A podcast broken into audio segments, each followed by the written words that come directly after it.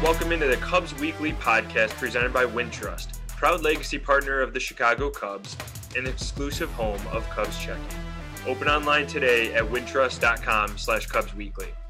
I'm Tony Andracki, joined by our Marquee Sports Network multimedia producer Lance Brozdowski. He's also our in-house prospect expert, and uh, we talked to MLB Pipeline senior writer Jim Callis later in the pod, just breaking down. Really, we're going in depth on the Cubs farm system in this entire podcast. Last time we talked to you guys, it was the the trade deadline. We know how that went. Obviously, uh, you know, nine players were traded, seven in the in the two days or the day or two leading up to the deadline but also a lot of young players coming into the system. And, and, so we brought Lance on and Jim later to just break down what the Cubs got in return of the trade deadline and where this system is moving forward. And and Lance, you're going to have this Marquee Sports Network, this midseason top 20 prospect list that's going to be hitting the website very soon. Just overall, uh, for you as you look at this, this kind of macro look at the Cubs farm system, what are your main takeaways as you were putting together this list? Yeah, I think my principal takeaway is that there's a lot of talent that is kind of coerced around the same timeline where they're all very young and below kind of double A. We all know about Brennen Davis and Miguel Amaya and some of these other guys, Caleb Killian they acquired in the Kris Bryant trade, right into pitcher from the Giants who's going to shoot up on lists. But there's a lot, a lot of talent that is all lined up, all really young, all very projectable. You're going to see a lot of body changes, I think, over the next year or two. And I think the takeaway is that prospects in the Cubs system are going to be something that I think anyone is going to have to keep their eye on just because there's going to be so much new information coming in as we get into instructs and guys get back from injury. Potentially some Arizona Fall League guys might hit out there. Hopefully a Brailyn Marquez or something if he can heal up and see him live. And I, it's just something that is going to be very relevant, I think, to the Cubs' future is to keep tabs on these lists. And even as you go site to site, like we're going to have a, a, list up, and I think it's going to be very different than other sites. And the reality is, like, that's because a lot of these guys are on the same timeline. And they all have – very interesting tools with very different levels of variability. So there's great cases to be made that some of these guys should be above others.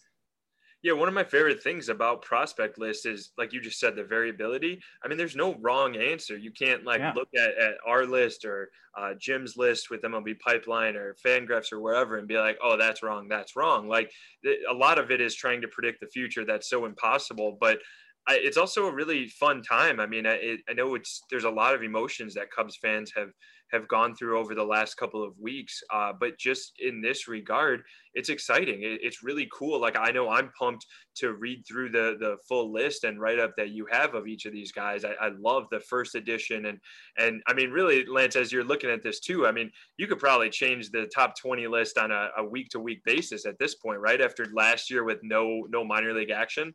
Yeah, that's that's I, a lot of the scouts I talked to.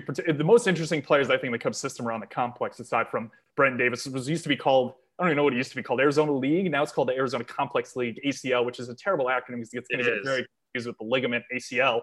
Um, but that's where you have Kevin Alcantara acquired in the Rizzo trade. That's where you have Reginald Preciado from the Darvish trade from the Padres. It's where you have where you're going to have probably Cristian Hernandez, an international signee that's uh, not really too known aside from a lot of the Dominican league uh, he's played and Owen Caissie. um, Ismael Mena is an outfielder that I, I like, I think a lot more than consensus in the industry. There's a lot of guys there and it's just, it, it's an influx of talent. It's really interesting. And there's a lot of variability. It's just, we just kind of don't really know where a lot of these guys are going to go. And with you saying that it could change weekly, it could change mm-hmm. probably daily to some extent. And I think that it's just hard. Like talking to scouts down at the complex, there's there's a lot of guys down there who are older for the level that don't have as much experience because of the COVID layoff. So there's been a lot of complexities around scouting and trying to perceive players. There's a lot of swing and miss down there. There's a lot of poor command. So it's very hard on the statistical side to glean anything. And it's made for a ton more variability than anything in the past. And it might even out over time. But even as you get up to the lower levels of the minors, it's just changed. Like COVID has really changed how the minors are structured purely structurally, but also from a play perspective. You have guys who are just too young for certain levels that are getting exposed. And maybe we see in five years that that helps them developmentally. You know, they, they face the adversity sooner such that they'll, they're able to kind of peak almost a little bit earlier per se, as opposed to that 26, 27 year old window we usually expect for peak performance to happen. But I'm fascinated. I, I'm mainly excited that anyone who's interested in looking at something, a list like this is willing to put the time in now such that I think it'll pay off even more it'll make you more appreciative of these guys as they come through the system as they grow as you see them grow and everyone's going to have their favorites and I, I think that that's what's so intriguing about it Yeah, and um, one of the main takeaways I just had from you talking too is uh, I know we talked a little bit with Jim about it, but just the ACL acronym, like you said, it's just so difficult because if you say like, "Oh, guy's tearing up a level or a league," you don't want to say, "Oh, he's tearing up the ACL," because then you can't say tearing like, oh, up. Like he's yeah, out for the yeah. next nine months. Like, no, he's hitting 400 in the ACL. Like, so yeah, that's that's tough to even just seeing it written on a page, let alone yeah. talking about it. It's tough to get my mind around that. But uh, yeah, we, we did have this great chat with Jim Callis, uh, again, senior writer for MLB Pipeline. So we're going to take a quick break. And then when we come back, Lance and I are going to talk to Jim just about all things Cubs farm system right now. What from Brailyn Marquez health status to Brennen Davis future when he's going to hit Chicago, and then who might be next after Greg Deichmann. So stick around. At Wintrust, we know true fans show their team pride every chance they get. With Cubs checking, you'll score a Cubs debit card, so you can show your support every time you pay. Open today at wintrust.com slash Cubs Weekly. $100 required to open. Member FDIC. Jim, welcome in. We appreciate the time uh, joining us on the Cubs Weekly podcast here. As we we look at this Cubs farm system, just over the last eight to nine months, really since that Yu Darvish trade with the Padres, and then going into the trade deadline and the draft – to you as you look at this system how much different does it look now than it did uh, about a year ago at the same time? Yeah radically different. I haven't counted it up but i would bet on our top 30 prospects list which we're kind of in the process of revamping again now that we're after the trade deadline and after the signing deadline for the draft. It's got to be cl- i think even you know close to half the list are guys who weren't in the organization a year ago which is pretty crazy. I mean you see that i mean obviously the Cubs have made a lot of trades, and when that happens, the, the farm system gets an influx of talent. But uh, they, have definitely put a lot of talent into the system in the last 12 months. In uh, Jim, as we're putting together our top 20 list, which is going to come out, I think, in about a week or so, uh, we've been kind of sorting through a lot of the prospects. And I do find it kind of interesting that the Cubs have acquired a, a lot of talent below the double A level. I, I, think if you look at most top 20s, I'd imagine around 75% of those guys probably don't have experience at double A or above. Brennen Davis and Miguel Amaya the two that jump out as having that experience. But do you think this was an initiative by the Cubs? And if so, what do you think the advantage is to an organization of lining up all their prospects? You know, I don't know if it was something they definitely said. Exactly. I mean, going back to Yu Darvish, I'm sure if the Padres had said, "Hey, would you take C.J. Abrams?" You know, they they would have they would have taken C.J. Abrams or one of their top guys. But I think if you have confidence in your ability to scout, like pro scouting, and I think everybody, each team probably does feel pretty good about that. You could probably get more potential talent if you're willing to take younger players. You know, if you get guys, you, you mentioned a couple of the Cubs guys who like like if if the Cubs were contending right now, let's say people were t- deal, looking to trade with them. You know, Brennen Davis is not only really talented, he's performing at the double A level. So that's going to cost you a lot. You know, when, when they made the Yu Darvish trade, you know, I, I think there was an uh, effort. You know, again, I think they would have taken one of the Padres' top guys, but you know, they got four guys, only one of whom had made his pro debut. And if you scouted those guys, you know, correctly, and you've identified really talented young players who just haven't gotten their careers going yet, you know, you I think you have a potential for a greater payoff if that makes sense. There's more risk, but there's potentially more reward. You do pay a premium once I think guys get up to high A, double A, triple A, and they're talented and they're performing at that levels. You know, they're getting closer to the big leagues. You do pay a premium. So I I don't know in general if that's something that they targeted with a lot of these trades, or that was the way they said, you know what, you know, maybe it's going to be a year or two before we're back, you know, at full strength, you know, fully contending and, and let's maybe look a couple years down the line. But it, but it has been an interesting approach, and you're right. I mean, outside of, I guess Greg Deichmann and, and, and Caleb Killian, I think almost all the guys they've acquired in these trades have been guys who've been at the lower levels. Exactly. And in conversation with some complex scouts uh, down in the Arizona Complex League, which has been recently renamed, um, I've heard that a lot of them are not particularly surprised that there wasn't too many names acquired from the complex due to the fact that a lot of those guys are younger at the level, although they have less experience due to COVID. Um, do you think that made evaluation for the Cubs in acquiring some of these guys more difficult? Yeah, I mean, definitely. I think that's been the case across baseball. You know, just talking to people about trades. I mean, I do all kinds of prospect lists, and you know, I try to talk to people outside organizations, not just getting in-house opinions on the on the systems I cover. And it was tough last year because I mean, you basically had a, a complete year wiped out. There were no minor league games you had the alternate site you know stuff going on, but there's only a handful. Depending on the team, some teams had 15 or 20 prospects at the alternate site. Other teams had only a few. They weren't open to other teams.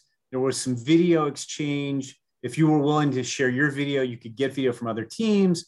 But you're also like I know just from talking to teams who were trying to scout some of the stuff when they were talking about trades last offseason, it was tough because team might have a bad camera angle, or you might literally be mm-hmm. trying to watch. I was talking to one team was trying to watch video of a pitcher at somebody's alternate site, and somebody walked in front, another hitter walked in front of the camera and like stood there and, and took swings, so they can't see what's going on on the mound real well. So yeah, it was really limited. And, you know, and, I mean, instructional league. You, you, if you opened your instructional league camp last fall to other teams, you could go scout those too.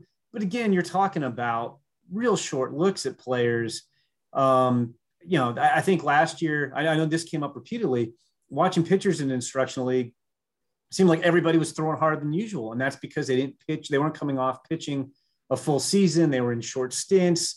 You, you guys have probably seen instructional league. I mean, they do play games, but they're very loosely structured. It's not like, you know, seeing like an official game and competition. So again, there were some limitations to scouting that. But yeah, I mean, you know, I think, you know, definitely with the Yu Darvish trade, you know, the Cubs probably relied, you know, since three of those guys hadn't even played pro ball at the time of the trade, and one guy had only played in what was the Arizona League and now is the Arizona Complex League. Um, they had to rely on amateur reports. I mean, I do think it was a little easier this year. You know, when you're trading Rizzo and Bryant and Baez to some extent, you've seen guys, but even I'll take that back a little bit. You know, the Javi Baez trade was interesting because they traded him and Trevor Williams for Pete Crow Armstrong, who was a first round pick in last year's draft. So he didn't play pro ball last year. You know, theoretically, I guess they could have seen some stuff in instructional league.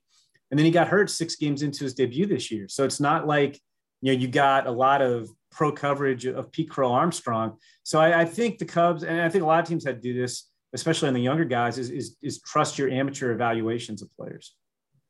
Yeah, and you, I'm glad you mentioned Pete Crow Armstrong because I was actually going to ask your thoughts too, just on the the deadline and, and some of the guys the Cubs acquired. So um, you mentioned you guys are redoing the the prospect rankings for the Cubs, but right now you have Crow Armstrong, uh, Alexander Canario, Alexander Vizcaino, six, seven, eight. Um, on the Cubs prospect rankings. I guess just overall, what stands out to you about the guys the Cubs acquired at the trade deadline for Bryant, Rizzo, Javi, and some of the other pieces?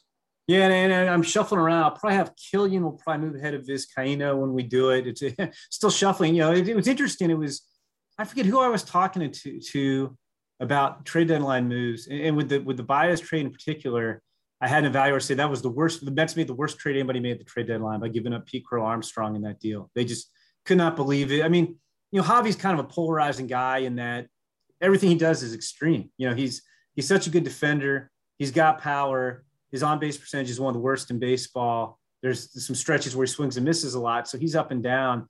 And this team just could not believe that the Mets traded Pete Crow Armstrong to get two months of Javi Baez and then, and then maybe not re-sign him. They, they just thought that was kind of a stretch. And, you know, I, I think Pete Crow Armstrong's probably the most upside uh, of any of the guys they got at the deadline this year.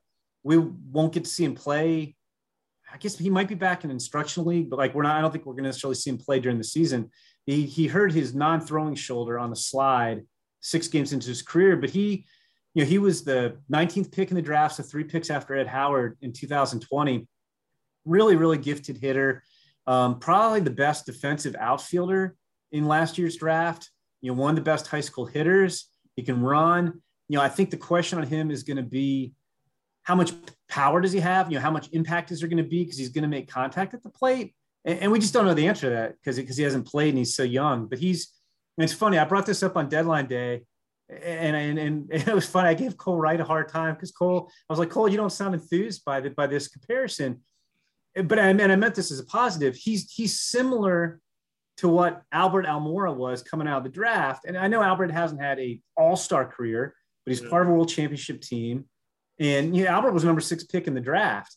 And the difference is, is that Crow Armstrong's significantly faster and he hits left-handed. So, but I, but I think he's that, that really gifted center fielder who can hit for average. I think he's got better feel for, you know, approach at the plate than, than, than Albert did. So I think he can be better. But when I, when I brought that up on deadline day, Cole like made it sound like that was like, I, I, I pained him by, and I was like, no, no, I mean that as a, as a positive, even if Albert didn't become an all-star here in Chicago. And then the other guys you mentioned, Canario is super interesting. He's a, I think he's 21 now. He's in, in low A. Um, you know, big right-handed power, kind of that right field profile. You know, Vizcaino had some shoulder issues earlier this year, but he's got he's got a really nasty splitter and he can hit 100 miles an hour. Might be more of a reliever in, in the long run, but but I think it could be like a closer or setup man. Like it's it, it's it's really good stuff. And then I think one of the guys who I, I even initially ranked him lower than I think I should have, and we'll, we'll rectify that when we update our list. I think Caleb Killian, you can make a case you know, because unfortunately for the Cubs, nobody's had surgery, but a lot of their best pitching prospects haven't pitched this year. Brailyn Marquez, yeah. Kohl Franklin, Riley Thompson. I think Caleb Killian's their best, best healthy starting pitching prospect right now. He's a guy who kind of was on a short leash at Texas Tech and was up and down career there a little bit, won the eighth round, but he got stronger during the pandemic layoff uh, with the Giants, started throwing harder, really open eyes in instruction league. I'm sure the Cubs got wind of that and he's been great this year. I mean, it's his first full season in pro ball. He rocketed to double A. He had, I think at the time of the trade, it was like a 96 to 9 or 91 to 9 strikeout to walk ratio. He's throwing the mid 90s, harder slider, obviously a ton of strikes. And, and he might be of the guys they acquired outside of Greg Deichmann, who they got in the Chafin trade, who, who just got called up. But, but, but, uh, you know, I think Killian's got more upside than Deichmann, and he might be the next guy up unless I'm forgetting somebody because they acquired so many guys. But I think he might be the closest to the big leagues of everybody else they acquired. Yeah, and, and sticking, I guess, with a little bit of those lower level guys down in the complex, um, projectable bodies is something that I've heard a lot in relation to a lot of these Cubs prospects. Uh, Reginald Preciado, uh, Caissie's probably a little more advanced body wise, but Kevin Alcantara, who they acquired in the Rizzo trade, is six foot six and could probably add 20 pounds and no one would notice. A lot of these guys, Cristian Hernandez as well, there's been some video kicking around of him finally uh, that we haven't really seen on the public side. A lot of these guys are tall and have the ability to add weight. And I'm wondering how that changes the evaluation of a prospect on your guys' end and how hard that is to project a guy. Yeah, I mean, yeah, I think it's you know, I mean, scouts are more experienced doing that than we are, but like you, you factor that in. I mean, you kind of project what the guys getting. You know, as guys get bigger, they sometimes lose some speed too, so you have to factor that in. But yeah, I mean, most of your your your high upside young guys are going to have projectable bodies because if they were, you know, physically maxed out at 19, that's probably not a good thing. But like Alcantara is a guy too who we, we haven't talked about yet. He was so young. Like if, if I'm thinking back the COVID throws off my year. So I think he was signed in, I want to say 18, and he was super young in the 18 class. He had to wait, I think, a couple weeks after July 2 when the period, signing period opened to sign because he didn't turn 16 till mid July. And so he was, I think, the youngest player who played in the U.S. league in 2019. He was in what was the Gulf Coast League, is now the Florida Complex League. And he was 16 when the season started. And he's still, even though, so he was signed three years ago, I think he's just barely 19 years old, and he opened this season at 18, and he, and he, and he hasn't played above the the complex level yet. And he's got to he could be plus tools across the board. But I mean, he's exciting. You know, Preciado, who's off to a great start. Uh, and, and, it seems weird saying ACL, but in the ACL, yeah. um, you know, switch hitter. He's you know going to grow into some power. You know, I think with him, you wonder. And I think most people project him at third base, although it's easy to say that about big young shortstops. They're going to outgrow the position. But if he puts on 20 or 30 pounds of strength. He'll probably slow down a little bit and be more of a third baseman. He's interesting. You know, Caissie's, I think, got more physicality to him, like like you noted, Lance, uh, than than the other guys do. Um, but he's he's super interesting. You know, Cristian Hernandez, who I think is still just 17 years old. Um, you know, is interesting. He's in the DSL. Um, yeah, I think we could be talking a year or two from now that he might be the best prospect in the whole system. I mean, I, you know, the young guy, the young international guys especially get a ton of hype. And I mean, you guys heard the same thing I did. You know, he's getting compared. You know, the body reminds scouts of a young Alex Rodriguez. You know, like let's not put too much pressure on him there. Yeah, right. But um, but I mean, he could be solid plus tools across the board and, and play shortstop. Um, and you know, he's a guy who can get stronger too. So yeah, it's there's a ton of projection on those guys, but it, it's kind of fun to think like because you see these guys and they look so long and lean, and then you know you I mean over the years I mean you look at I mean this goes back a ways and maybe Cubs fans don't want me to bring up Eloy Jimenez, but what Eloy Jimenez looked like when the Cubs signed him at 16 to what Eloy Jimenez looks like now, it's like it's two different guys because I mean he's it's it's eight years in the future. Um, and now he's this big physical corner outfielder. So yeah, it'll be kind of fun to, to watch what the strength and conditioning guys do with those guys.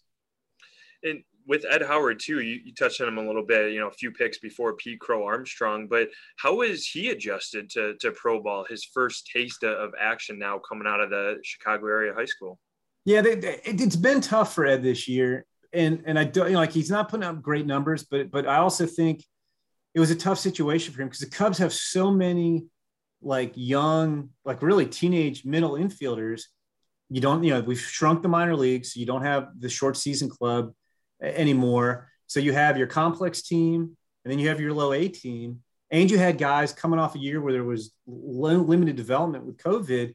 So they had guys who need to play. So Ed Howard, and I think also uh, Kevin Made, um, it was another guy who got pushed to to low A with very little pro experience, very young age, and they've struggled some, which I don't think is to be unexpected. So I think in the long run, you know, it's a learning year. I wouldn't be shocked if those guys repeated low A next year because they're still going to be. I'm, I'm just looking here. Ed'll Ed'll be 20 next year, and Made will be 19. So I wouldn't be shocked if they began next year back in low A at least to start the year. But um, you know, I mean, I think that the positive side, it, it's kind of like the guys who got put, like the young guys who who were in the alternate site last year. Like Brennen Davis is a good example. Brennen Davis struggled at the beginning of the alternate site last summer because he was seeing much more advanced pitching he'd ever seen. You know, he hadn't played above low A ball. Um, he'd had some hand injuries, so he didn't get in a full season in 2019. And he's facing, you know, he's in the same camp with, you know, the Cubs are trying to go to the playoffs. They have all these double A, triple A pitchers there. And he's seeing guys two or three levels, you know, former big leaguers, you know, more advanced than he's used to. And he got carved up. But, you know, over time, he learned to make some adjustments. And then we, have seen what he's done this year when he's, you know, been healthy. I mean, he's been great. Um, and so I think, you know, I, I think for the Cubs standpoint, you know, you, you, know, yeah, you wish, you know, probably more for the players' sake that they were having more success and, and probably felt better about their years, but kind of being, you know, you know, thrown into the the frying pan that quick. You a they had to do it with some of their guys because they you can't have six shortstops on your ACL team. You know, you, you can play some at second and third, but you're still gonna have a bunch on the bench.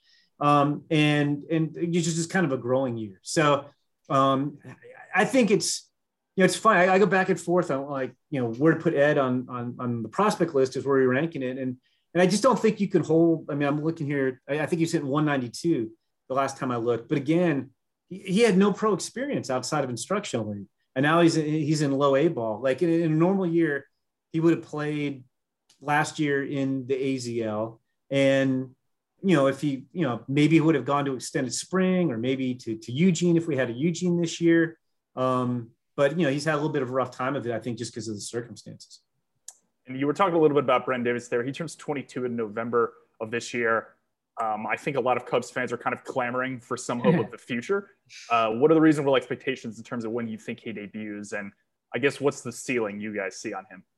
Well, the ceiling's huge. I mean, I think the ceiling would be he's a 30 30 center fielder or 20 20 center fielder. I mean, and, a lot of credit to, to Brennen because, you know, when they drafted him, you know, I think it was kind of easy to pigeon. You know, he, I think he'd had, if I remember correctly, there was a hamstring injury or something in his draft year. So he didn't get seen maybe as much as he would have.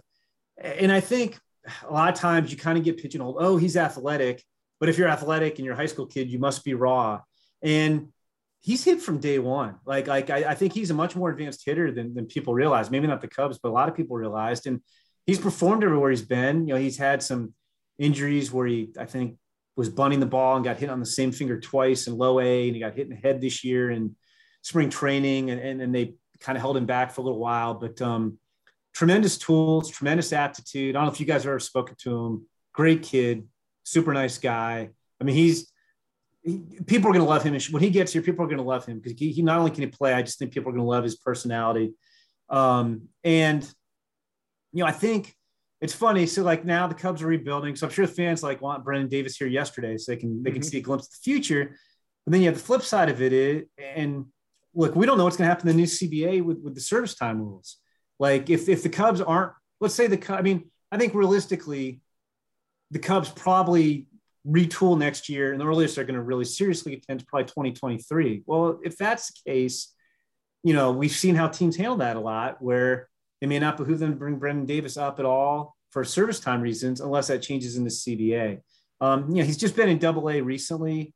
I'd say late 2022 at the earliest, but yeah, you know, maybe mid 2022 because he can really hit. And, and, you know, if he stays healthy, he might move even quicker. But I could also see, unfortunately, where it would make sense from the Cubs from business standpoint to say, hey, we're gonna we're gonna wait till 2023. I mean, not, to rub salt in the wound, but I mean, Kris Bryant could have come up. The year he was tearing up AAA, he could have been up in midseason that year and been in the big leagues. But it, it did make sense from a business standpoint. Yeah, I'm glad you mentioned that about Brennen too. That just like Chicago's going to love him. I had the opportunity just to talk to him for the first time in spring training this year, and uh, one thing that stands out, it almost kind of sounds weird, but like his smile, it, it's it like it radiates, you know, and it, it like it's very kind of infectious and um and it was just kind of funny. I was introducing myself with some of the other writers and he was like, Hi, I'm Brennen to everybody. And we're like, Yeah, we know, you know, like top prospect in the system. Uh, but no, he was absolutely fantastic, like great first impression. Um, but you know, kind of also on some of these other guys that have been in the Cubs system, we've mentioned before, you know, Marquez and, and Kohl Franklin have been sidelined by injuries all year. And, and all fans know Marquez, a, a big lefty that throws 100 plus miles an hour. Kohl Franklin is somebody the Cubs have been very high on internally for the last year or so. But just the fact that they really haven't been able to pitch or get off a mound in games this year, obviously last year as well, how does that affect their stock, Jim, moving forward? It's a good question because I mean, obviously, a big part of pitching is health. Um, you know, I think the good news on those guys, you can look at it as glass half empty or glass half full. I mean, the glass half empty. I mean, those were their two best pitching prospects, along with Alzolay coming into the year. And and look, I mean, the reason the Cubs didn't win as much as we thought they would after 2016 is they didn't develop pitching, and so these guys were were, were hugely important, and then they still are. You know, the good news is neither one is you know, like I think they're throwing like when I talked to the Cubs recently, you guys have probably heard the same thing. I, the anticipation is that we may not see, you know, I think the Cubs A are being very cautious with them, you know, especially coming off a year where, where nobody really threw a lot of game innings or simulated game innings. But I think we'll see them in the in instructional league, in the Arizona Fall League. I think Riley Thompson's in the same boat. None, Michael McAvene's another guy who they, they, they like who hasn't thrown a pitch this year. None of those guys is sidelined to the point where they're shut down for the year or they have to have surgery. You know, we may see all four of them. It, it just might not be until, you know, October in instructional league or, or the Arizona fall league. But it, you know, I think the nature of pitching is it's, it's, you'd want them playing, but I think it's less harmful than if you have a hitter losing a full year of at bats, just because I think it's hard to make up the at bats. You know, this is oversimplifying it, but stuff, stuff. You know, I mean, Brailyn Marquez can hit 100 and he can have a hammer breaking ball. And he was so good at the end of 2019. And assuming he's healthy, if he comes back in 2022 with that stuff, like it won't matter. I mean, yeah, he needs more innings to get experience, but in the long run, it's gonna be fine. That, that, that stuff's gonna play. You know, if you had a hitter who lost, you know, a, a full year of at bats because of injury, that's tough because you can't. I mean, we've seen it with guys this year, even when I was talking about with Ed Howard a little bit a lot of teams have kind of moved guys along like they would have had 2020 existed. And you've seen it's worked with some guys, and with other guys, they've struggled because they're facing like two levels more advanced pitching they'd seen before, and they lost a year of at bats last year, even if, if even if they were at the alt site a little bit. Do you think there's any consistency in how the Cubs are selecting some of the arms in their system? Staying on the topic of arms, it seems like a lot of these guys come with changeups first, and that the Cubs maybe have an idea to potentially develop a breaking ball at a later time. I'm thinking of guys like Jordan Wicks with a changeup, Espinoza changeup splitter, Franklin was changeup first, Ryan Jensen, the 2019 first rounder, is also kind of a, a running fastball changeup guy. Um, do you think that this is actually a viable way for them to, you know, kind of go against the grain of other organizations focusing on sliders with a ton of sweep and high velo fastballs um, with a ton of vertical movement? Do you think it's kind of like trying to zig when others are zagging?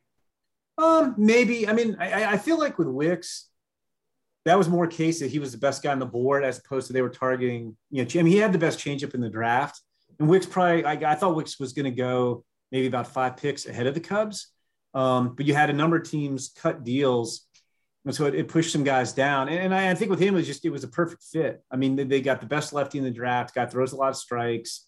Um, I'm trying to think well, I mean, they have Marquez, but he's an entirely different lefty than Marquez. Um, you know, maybe. I mean, you know, I think Jensen. I, I think the thing that stuck, stuck. Yeah, I can't speak. Stood out the most with him was the power fastball. And I think it's the same thing with Anderson Espinoza. I mean, yeah, you know, their changeups are ahead, they're breaking balls, but you know, I, so I don't necessarily think that. You know, it, it's interesting because when you, when you first brought that up, first thing I thought about was the Cubs had those two drafts. I think it was 16 and 17 where they went super heavy on college pitching, mm-hmm. And they took a lot of the same guy then, and, and it was a lot of guys who were college performers in major college conferences who threw a lot of strikes, and that was something that that Theo and company did in Boston too. And toward the end of their time in Boston, they didn't develop a lot of in-house pitching. I mean, the best guy they developed, and I think he might even have been drafted the year before Theo kind of took over, was Jon Lester, who was clearly not a college pitcher. Um, but um, anyway, when the Cubs did that, the problem was they had a lot of the same guy, and then they found out, yeah, these guys throw strikes and they've competed and they've won like in the SEC or the Big 12, but the stuff's more average and guys see the ball well and they're getting hit. So um, I don't know that they're putting all their eggs in one basket. I, you know, it, it, may be kind of coincidental, Lance, um, because I, I just think if you kind of like hammer the same demographic over and over with pitching, like the Cubs already tried that once and didn't work. Like I, th- I think you can do that with hitters to some extent. Where look, if you take guys who are I mean, the Cubs did this for a while, you know, guys who could really hit, which sounds simple, but they're not easy to find. Those guys usually wind up making it their way to the big leagues. If you can hit, you'll play in the big leagues. But pitching, there's so much that goes into it that, you know, I mean, I think if, well, I mean, this is a, a silly thing, but like, let's say they were picking higher in the draft. I don't think they would have taken Wicks over, say, you know, Jack Leiter yeah. And Leiter's better, but you know, Leiter's a fastball breaking ball guy more than a changeup guy. I, I think it just that Wicks Wicks in particular was the best opportunity that presented itself when they picked at that point of the draft. And I'm trying to think. They I don't think they took. I don't think they took another pitcher pretty high in this year's draft because I know they got Triantos in the second round. Yeah, I don't think I don't think they got anybody else like that's making our, our list super high out of this year's draft. Jim, as we talk to like uh, the Cubs fans know a lot of these guys, like the Brennen Davis, Miguel Amaya, Brailyn Marquez, but who are some of the guys that aren't necessarily household names that in the Cubs system that you think fans should really start paying attention to this year or, or even in the next year or two? We've talked about some of the lower level guys that have gotten in trades who are interesting, like the Preciados and the Caissies and those types of guys. But, you know, I, I think there's some younger guys. DJ Herz you know, is a really interesting lefty, great scouting because he wasn't considered signable in the 2019 draft. I think his price tag was kind of higher when the draft started. And the Cubs got him in the eighth round and, and signed him. I want to say off top of my head for $500,000. I know a lot of teams were shocked because that was, I think, probably half what his asking price had been originally. And, and he's athletic and he, and he throws hard and he's got a, you know, it's kind of one of those sweeping sliders that's really nasty. And I think he's become one of the better pitching prospects in the system. And and he's having a really good year. I mean, he pitched a little bit his draft year and then lost last year. So this is really his first, you know, full season, and he's looked good. Um, they have an outfielder named Yohendrick Pinango, who has one of the better swings in the system. He's 19 years old in, in A ball, and he's not putting up huge numbers, but he's he's more than holding his own, especially for a super young guy again who really didn't get a chance to play last year. Um, like he's an interesting guy. Um, you know, they, they have a young catcher they're really high on, Pablo Aliendo, um, who's athletic behind the plate and, and, he's getting developing, you know, offensively. So he, he's interesting as well. Those would probably be the three names that, that jump out at me the most. I was going to say the one guy in this year's draft who I thought was a great gift for them, Christian Franklin, who they got in the fourth round. I thought was going to be a second round pick, honestly. Um, you know, there is some swing and miss there that concerns some people, but it, you know, it wasn't you know, like he was striking out at like a 35% clip or anything. And he's really tooled up. So I, I, thought he was a really, really good value in this year's draft who I think got overshadowed by Wicks and by Triantos, but he could be a pretty interesting guy when, when all is said and done. Who would you say is a guy maybe outside the top five or six or seven or so on the Cubs list as you guys remake it that you think is going to jump up, has the best chance to jump up into the top three or four? I'd say it would be one of the guys that got in the Darvish trade. I'd say Preciado or Caissie. Um, you know, who are just again, I mean, they're making their pro debuts this year, but you're talking about, you know, if if if they come close to their ceiling, I mean, Preciado is a switch hitter. Like I said before, I think he winds up at third base. but it, he, this guy could hit for average power from both sides of the plate, and and Caissie just could be that classic physical right field type. You know, good arm. You know, moves well once he gets going. He, I mean, huge raw power. So I, I think it could be those guys. You know, it'll be be interesting to see what they do when they get to full season ball next year.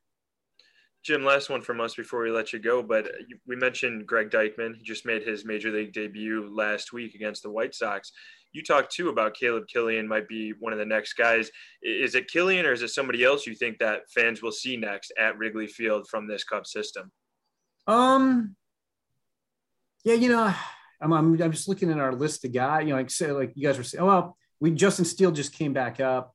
Mm-hmm. Um, you know, I think they're going to give him a look.